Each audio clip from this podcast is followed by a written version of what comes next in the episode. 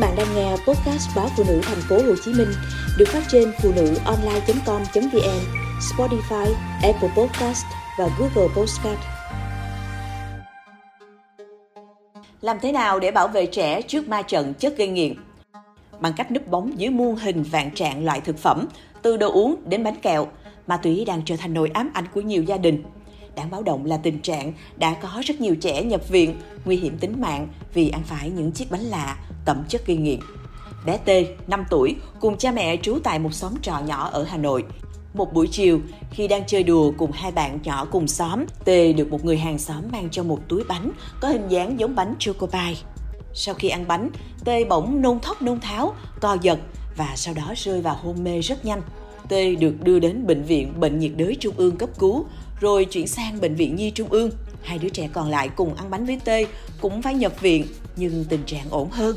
Tại khoa cấp cứu bệnh viện Nhi Trung ương, tê nhập viện trong tình trạng suy hô hấp, phụ thuộc máy thở và phải bóp bóng.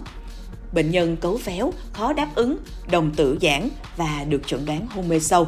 Bác sĩ chuyên khoa 2 Nguyễn Tân Hùng, Phó trưởng khoa cấp cứu và chống độc của bệnh viện cho biết, các bác sĩ đã nhanh chóng xử trí cấp cứu và khai thác tiền sử bệnh tật của bệnh nhi trên nền một trẻ khỏe mạnh nhưng đột ngột có những triệu chứng về thần kinh kèm theo hai trường hợp khác cùng nhập viện sau khi ăn một loại bánh. Các bác sĩ đã nghĩ tới khả năng ngộ độc thực phẩm có chứa ma túy.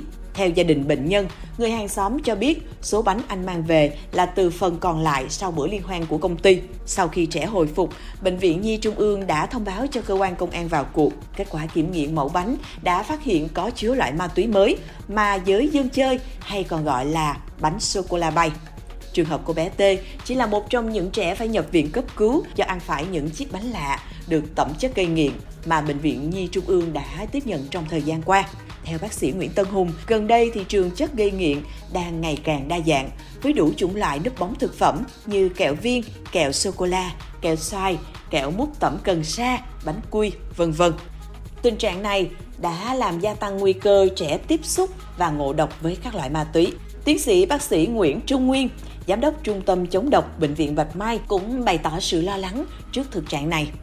Tại Bệnh viện Bạch Mai, không chỉ có các trường hợp bệnh nhân ăn phải bánh kẹo lạ, đơn vị này còn tiếp nhận trường hợp nhập viện vì ăn phải bỏng ngô có chứa ma túy.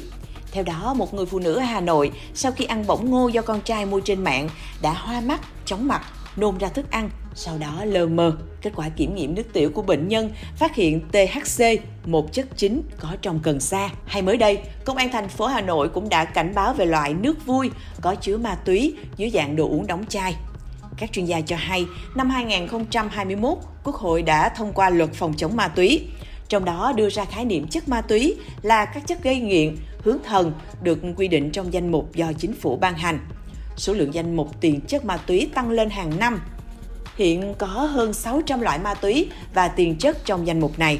Dù vậy, trên thực tế, với ma túy tổng hợp, chỉ cần thay đổi nhỏ về liều lượng hoặc chất là đã có thể tạo ra một loại chất gây nghiện mới. Đây cũng là lý do khiến nhiều loại ma túy không dễ dàng phát hiện.